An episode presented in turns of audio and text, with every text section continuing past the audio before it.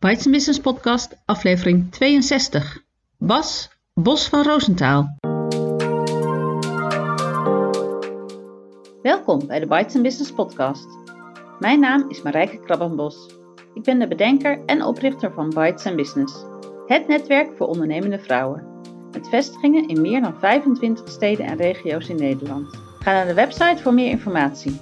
bitesbusiness.nl In deze podcast interview ik altijd een lid van Bites Business.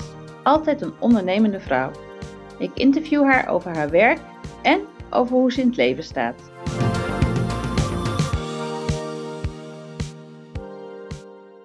In deze aflevering spreek ik weer met een man.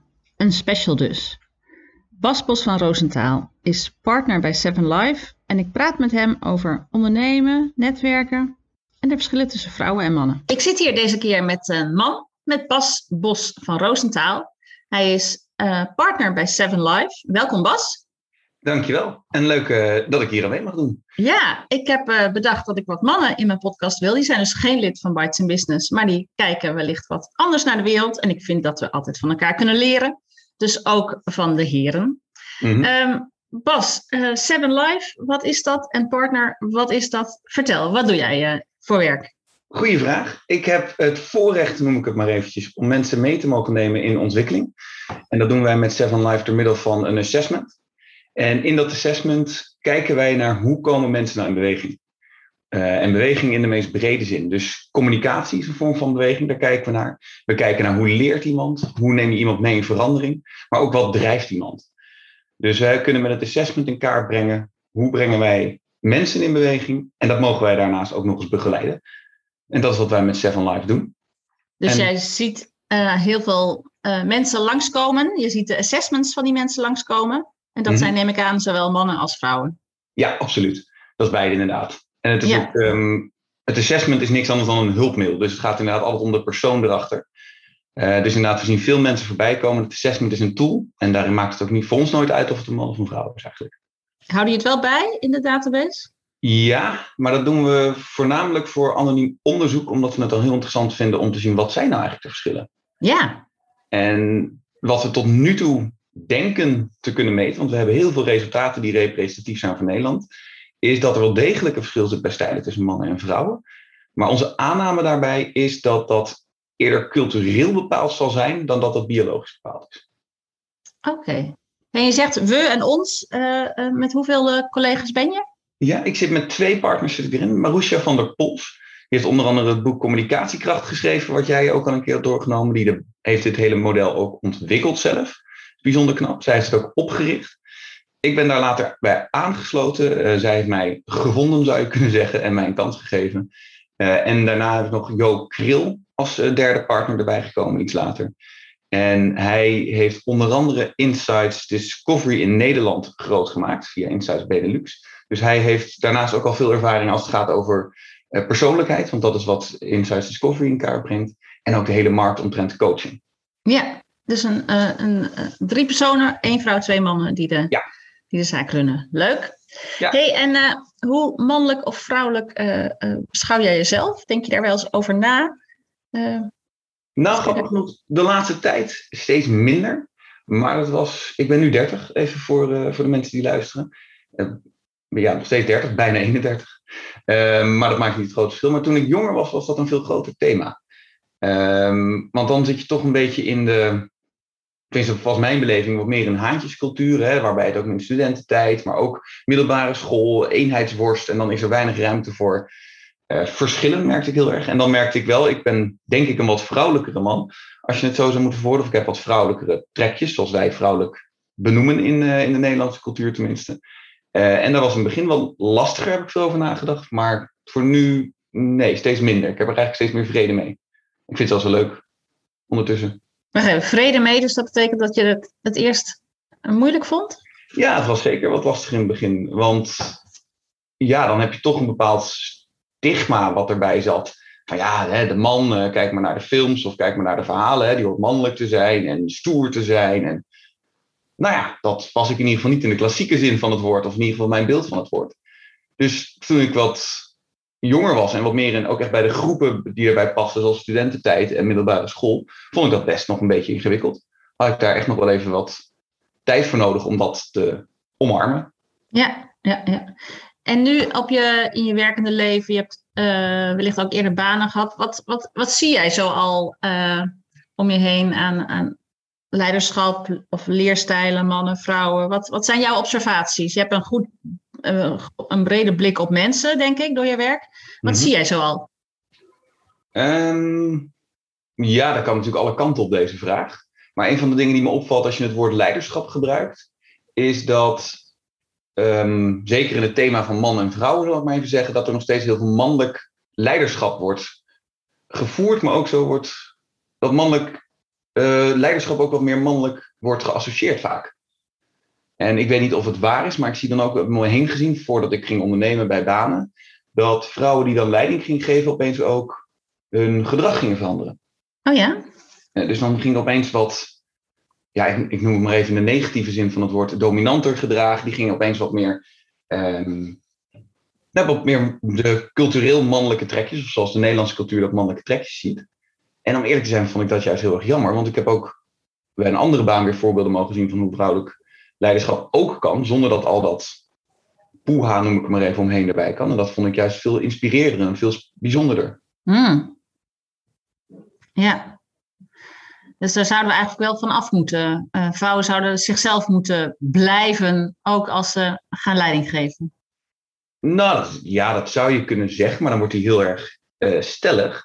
Ik denk dan dat iedereen zijn of haar natuurlijke leiderschapsstijl mag vinden, maar inderdaad om je gaan aan te passen aan een ideaal wat bij wellicht leiderschap hoort, dat dat heel erg zonde is. Want dan ga je ook um, je authentieke kwaliteiten ga je daarmee onderdrukken. En het lijkt me ook nog eens een keer niet leuk om zo'n rol te moeten spelen die misschien niet bij je past. Ja. Dit, dit niet bij je past, hè? want er zullen ook vrouwen zijn voor wie dit heel natuurlijk voelt. En dan zeg ik, uh, go for it. Ja, maar het beeld van Nederlands leiderschap is denk ik toch al wel aan het veranderen. Ja, absoluut. Maar we hebben natuurlijk een Calvinistische uh, achtergrond, een geschiedenis zal ik maar zeggen. En die zie je nog wel in heel veel dingen terug, merk ik. Dus ook thema's zoals over geld praten, bijvoorbeeld in de Nederlandse cultuur, dat doen we allemaal niet. En uh, ja, je salaris bespreken met elkaar, doe eens even normaal, hè? dan doe je al gek genoeg dat zijn toch wel een stukje geschiedenis, denk ik, ook van de Nederlandse cultuur, die aan het veranderen is, maar misschien nog behoorlijk hardnekkig uh, aanwezig is. Ja. Weet je ook iets van andere culturen buiten Nederland? Minder, moet ik eerlijk bekennen. Uh, maar ik weet wel bijvoorbeeld de uitgesprokene culturen. Dus de Amerika bijvoorbeeld. In Amerika doe je als ondernemer niet mee als je niet minstens twee, drie keer failliet bent gegaan. Als je dan niet failliet bent gaan zeggen ze, oh, maar je hebt dus eigenlijk nog helemaal geen ervaring. Nou, ik ben ja. een goede vriend voorbij, die, eh, die heeft daar rondgelopen. En die zei dan ook van ja, uh, ik ben al vijf jaar ondernemer, maar blijkbaar niet succesvol, want ik ben nooit failliet gegaan. in Nederland denk je dan, nou, maar hè, ik doe het hartstikke goed. Ik ben al vijf jaar ondernemen en ik, uh, het gaat lekker. Dus je merkt wel hoe dat een groot verschil kan maken. Ja, ja. En sinds wanneer ben jij, voel jij je ondernemer? Ik ben twee jaar geleden begonnen met ondernemen. En ik moest ontzettend lachen. Marusha die, uh, heeft mij daar uh, heeft mij uitgenodigd om partner te worden, maar ook vervolgens heeft gezegd, dan ga ik je ook helpen het ondernemerschap in. Want het is toch echt een behoorlijke transitie als je van werknemer naar ondernemer wil gaan. Uh, en zij zei ooit, toen ik net begon, ik had een grote mond, vol enthousiasme en ik denk, hè, ik kan dit. Ik zei, joh, ik ga aan de slag met twee maanden staafvries. En hoe zei meteen, nee, ik, uh, ik ga je nu alvast vertellen, zes maanden heb je nodig om een beetje in te komen, dan heb je een idee wat je aan het doen bent.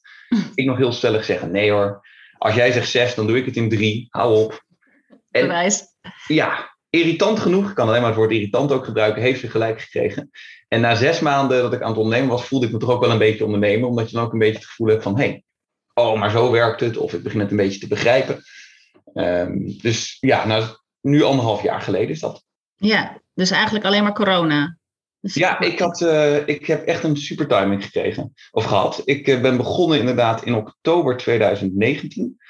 En uh, nou ja, februari 2020 weten we allemaal. Ja, ja, ja. Dus je hebt nog weinig echte acquisitiegesprekken face-to-face gedaan. Nog weinig de boer op, netwerken. ja, ja, klopt. Was, ik heb, ja, netwerken kan natuurlijk altijd nog. Dus dat wel. Maar inderdaad, um, face-to-face acquisitie is echt een ander verhaal geweest. Uh, daarbij was het opeens allemaal Zoom en daar moesten mensen ook nog in inkomen. Dus voordat mensen een beetje comfortabel achter de laptop zaten met de camera aan, was het al snel eind 2020. en nu begint het eindelijk een beetje open te gaan. Dus voor mij gaat er ook nu weer een, een hele hoop leuke nieuwe dingen beginnen. En, en vind je dat lid zijn van een netwerk er ook bij hoort als je ondernemer bent? Heb je daar al in georiënteerd? Ehm, het maakt het wel heel veel makkelijker en effectiever, denk ik. Ik heb zelf ben ik nog geen lid van een netwerk. Ik zit me wel te oriënteren, want het lijkt me heel erg leuk om ergens onderdeel van te zijn. Al was het maar omdat je elkaar mag inspireren en kan uh, helpen, eventueel verder helpen. Dat lijkt me alleen al leuk. Maar zeker, want mijn beleving tot nu toe is wel dat, zeker in het ondernemerschap, je netwerk is gewoon essentieel. Um, als ondernemer ben je er toch een beetje alleen voor. En als je dan de juiste mensen kent, kan je weer een duwtje krijgen. Sterker nog, ik durf te zeggen dat mijn succes alleen maar komt uit netwerk en hulp van anderen. Want uiteindelijk is ondernemen in mijn uh, geval in ieder geval echt een kwestie geweest van leren. Mensen die begeleiden, mensen die je af en toe eens een tip kunnen geven. Of hé, hey, uh, waarom ga je niet met die praten? Ja, dat is in mijn geval goud waard geweest. Ja. Um, en, en wat vind je dan van zo'n vrouwennetwerk? Een, een Bites Business, een netwerk wat, waar alleen maar vrouwen met elkaar uh, nou ja, in ons geval eten en, en, en netwerken en elkaar verder helpen. Hoe kijk je daarnaar? Helemaal prima natuurlijk. Ik denk dat uiteindelijk is een netwerk ook niks anders dan een verzameling mensen met een gezamenlijk doel of een gezamenlijke behoefte of een, uh, iets wat, wat een uh, gemene deler zal zijn. En dat kan vrouwen zijn, dat kan mannen zijn, dat kan een branche zijn. Dat lijkt me hartstikke tof. Um, en ik snap daar ook heel goed de behoefte aan, want we, wij zijn onder andere vanuit Seven Life, en als ik zeg we, is dat ook voornamelijk Marusha, want dit is echt haar passie, is Be Excellent aan het oprichten. Dat is een beweging die waar we nu mee bezig zijn, die draait om vrouwelijk ondernemerschap en daarin uh, te stimuleren, maar vooral ook te begeleiden, want het is al moeilijk zat, hè, ondernemen. Dus dan uh, merken we dat bij vrouwelijke ondernemers, het gaat er gewoon niet zo goed mee. Het is om een van de redenen blijven die achter. Dus daar willen we dan een, in mogen ondersteunen en mogen versterken. En toen Roes daarover begon, moet ik eerlijk zeggen, dacht ik altijd, ja, ja, hè. Ik kom natuurlijk ook een beetje uit een bubbel, zal ik heel eerlijk in zijn. Dat Hoe heette die bubbel? Ja, de bubbel heette Breukelen. Breukelen wij in de buurt van Utrecht. Uh, maar, uh, de, en ook de mensen om mij heen. Ik heb natuurlijk ook nog gestudeerd. Dus dan krijg je ook een, mensen om je heen die allemaal gestudeerd hebben. Dat creëert ook nog meer, meer een bubbel misschien. Uh, en ik dacht, dat zo slecht gaat het toch niet? De, paar, de vrouwen die ik kende, die ondernemen, die waren eigenlijk hartstikke succesvol. En die deden het heel goed. Dus ik dacht, nou, hè, is het nou echt zo erg? En ben me gaan oriënteren en gaandeweg toch eigenlijk wel achtergekomen dat er iets heel raars inderdaad gebeurt. En dat het dus, um, ja, er zijn veel boeken over geschreven, de krabbenmand en dergelijke. Ik weet niet waar, waar precies de oorzaak van eigenlijk, maar het viel me wel opeens op dat je denkt van, oh, door gesprekken te gaan met vrouwen, gebeurt dit echt? En dat heeft me toen enorm verbaasd. Dus als we dan, zoals jij nu zegt met uh, Bites Business eh, voor alleen vrouwen, kan ik me dan ontzettend goed voorstellen. Want dat is waarschijnlijk één stuk uh, veiligheid ook en een stuk gemak met elkaar. En je deelt ook ervaring daarin. De leuke en de minder leuke. Dus je kan me goed voorstellen dat daar ook heel veel behoefte is om daar met vrouwen bij elkaar te zijn. Ja, ja, ja. En, en, en wat, wat heb je gehoord over krabbenmand? Of wat, wat, uh, wat verbaasde je daarin? Nou, ik heb een gesprek met uh, Vreemdelie Stadelmeijer uh, bijvoorbeeld gehad. Want we waren bezig om een evenement te organiseren in maart 2020. Dus nou ja, je weet hoe dat is afgelopen waarschijnlijk met corona. Het zal uh, verzet zijn. Dat is absoluut verzet. maar ik had met haar een gesprek omdat we haar wilden vragen of ze ook een, een, een, een keynote wilde doen. Dat wilde ze. En zo zijn we nog wat langer in gesprek gegaan over eigenlijk... Wat gebeurt er nou eigenlijk met vrouwen op de werkvloer? Wat gebeurt er met vrouwen in ondernemerschap? zij is uh, onder andere, de, de, volgens mij zij de krabbenmand geïntroduceerd in Nederland zelfs. Um, of nee, de imposter syndrome heeft zij uh, geïntroduceerd.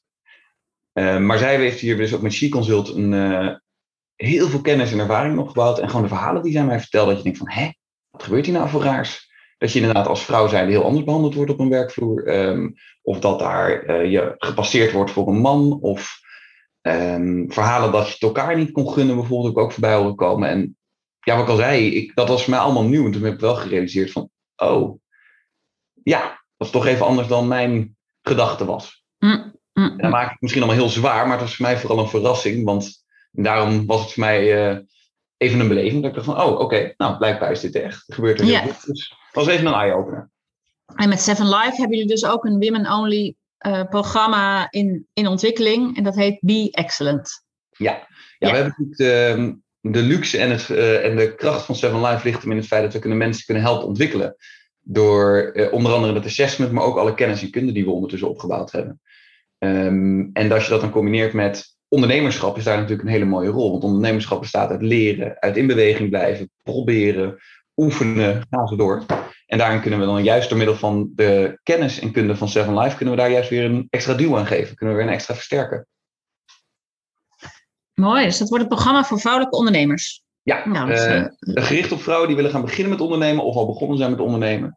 Maar het idee is dat wij een aantal vrouwen die willen gaan starten met ondernemen, gaan wij um, uh, begeleiden met mentorship, met begeleiding van bedrijven willen we naar kijken.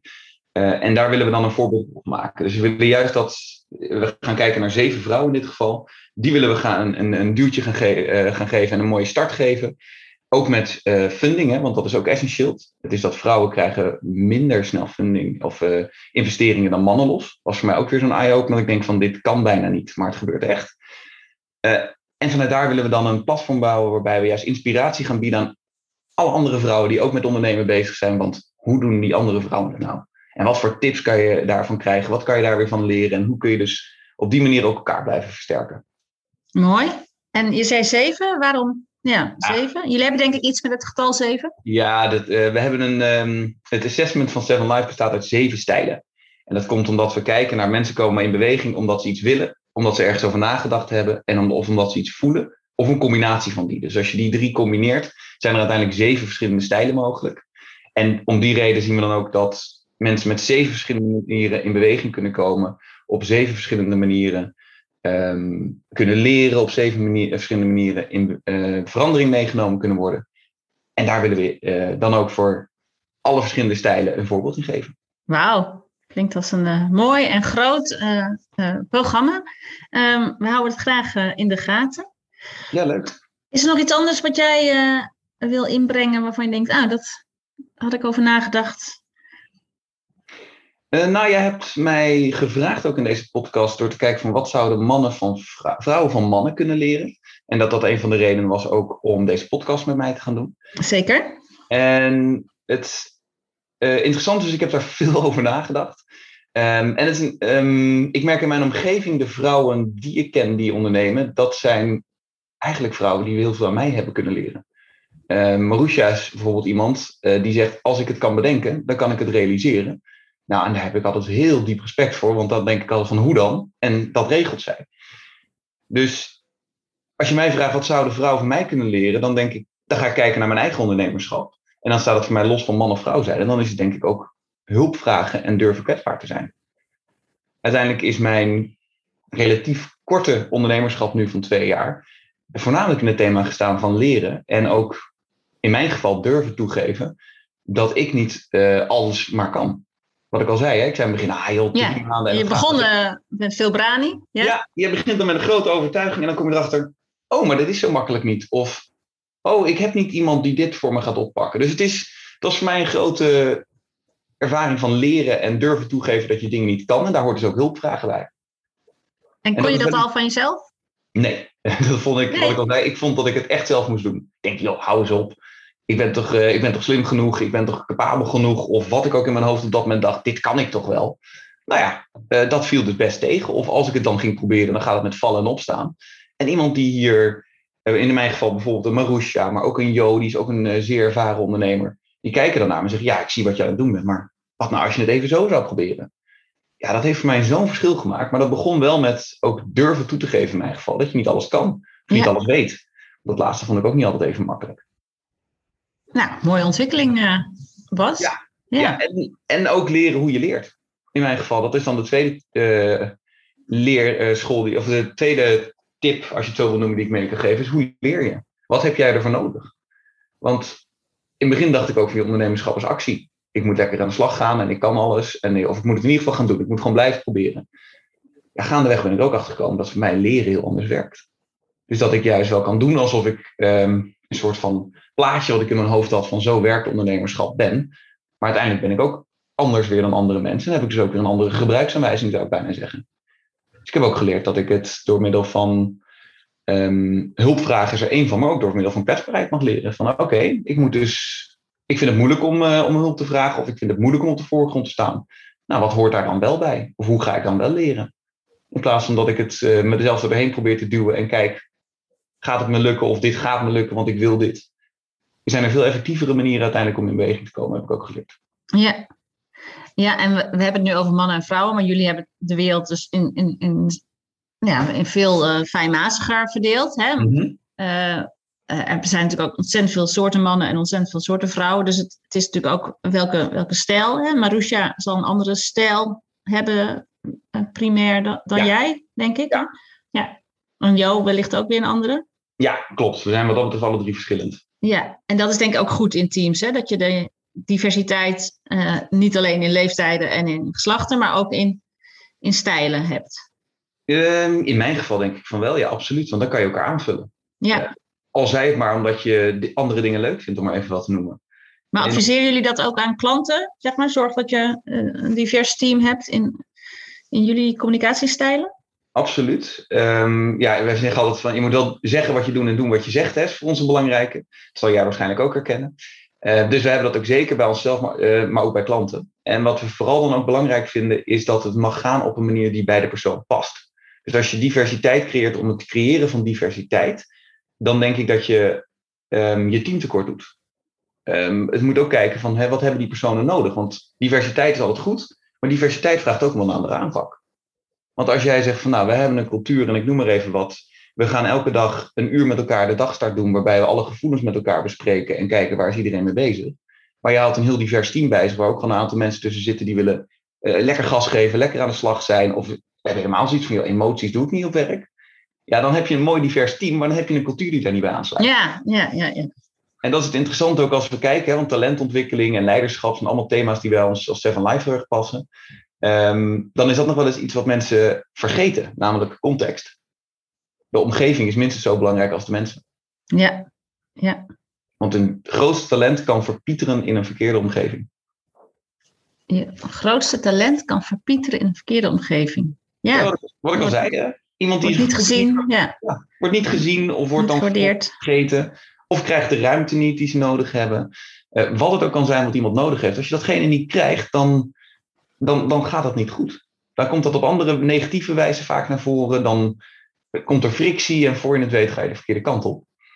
En Daarmee zeg je dus ook tegen mensen: zoek een omgeving waar jouw talent het best tot zijn recht komt.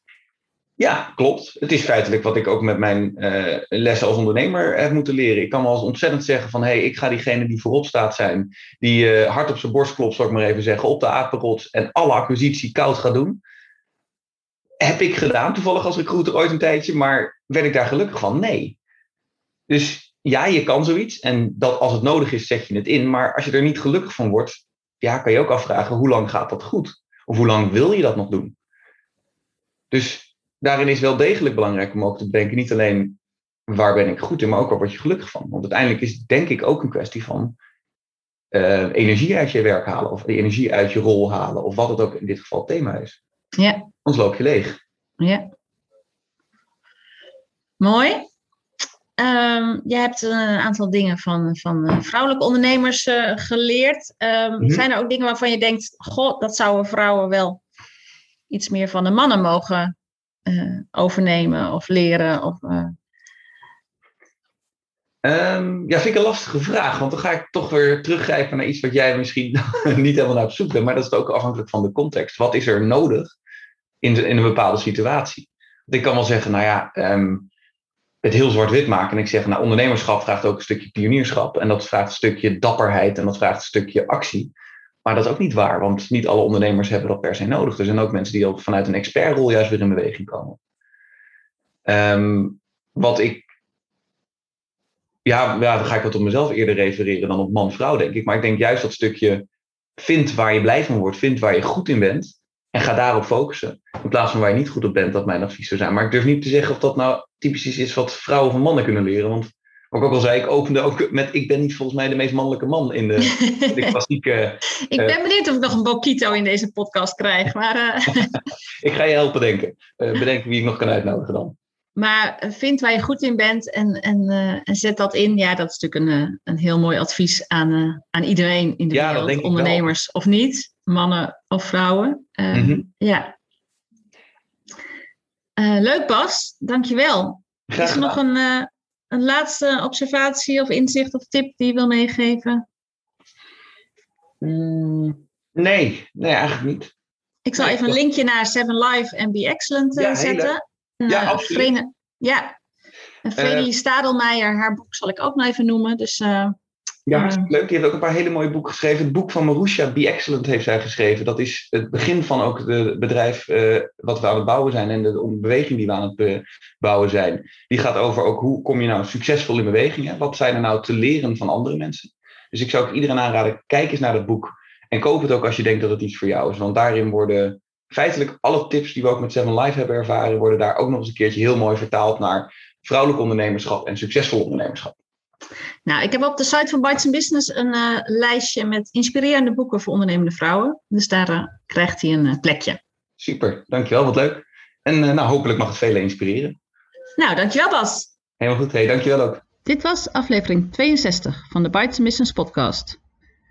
Er komen nog een paar specials met mannen en ik ga natuurlijk verder met het interviewen van leden. Nog geen lid? Ga naar de site bitesandbusiness.nl en kom een keer meedoen. Heel veel dank voor het luisteren. Abonneer je op de podcast, zodat je geen aflevering hoeft te missen. Ben je nog geen lid van Bites Business? Kom dan een keer meedoen op een van de netwerkdiners in het land. Kijk voor meer informatie op de site www.bytesenbusiness.nl Bites Business, het netwerk waar ondernemende vrouwen elkaar leren kennen, elkaar inspireren en elkaar verder helpen. Tot de volgende keer!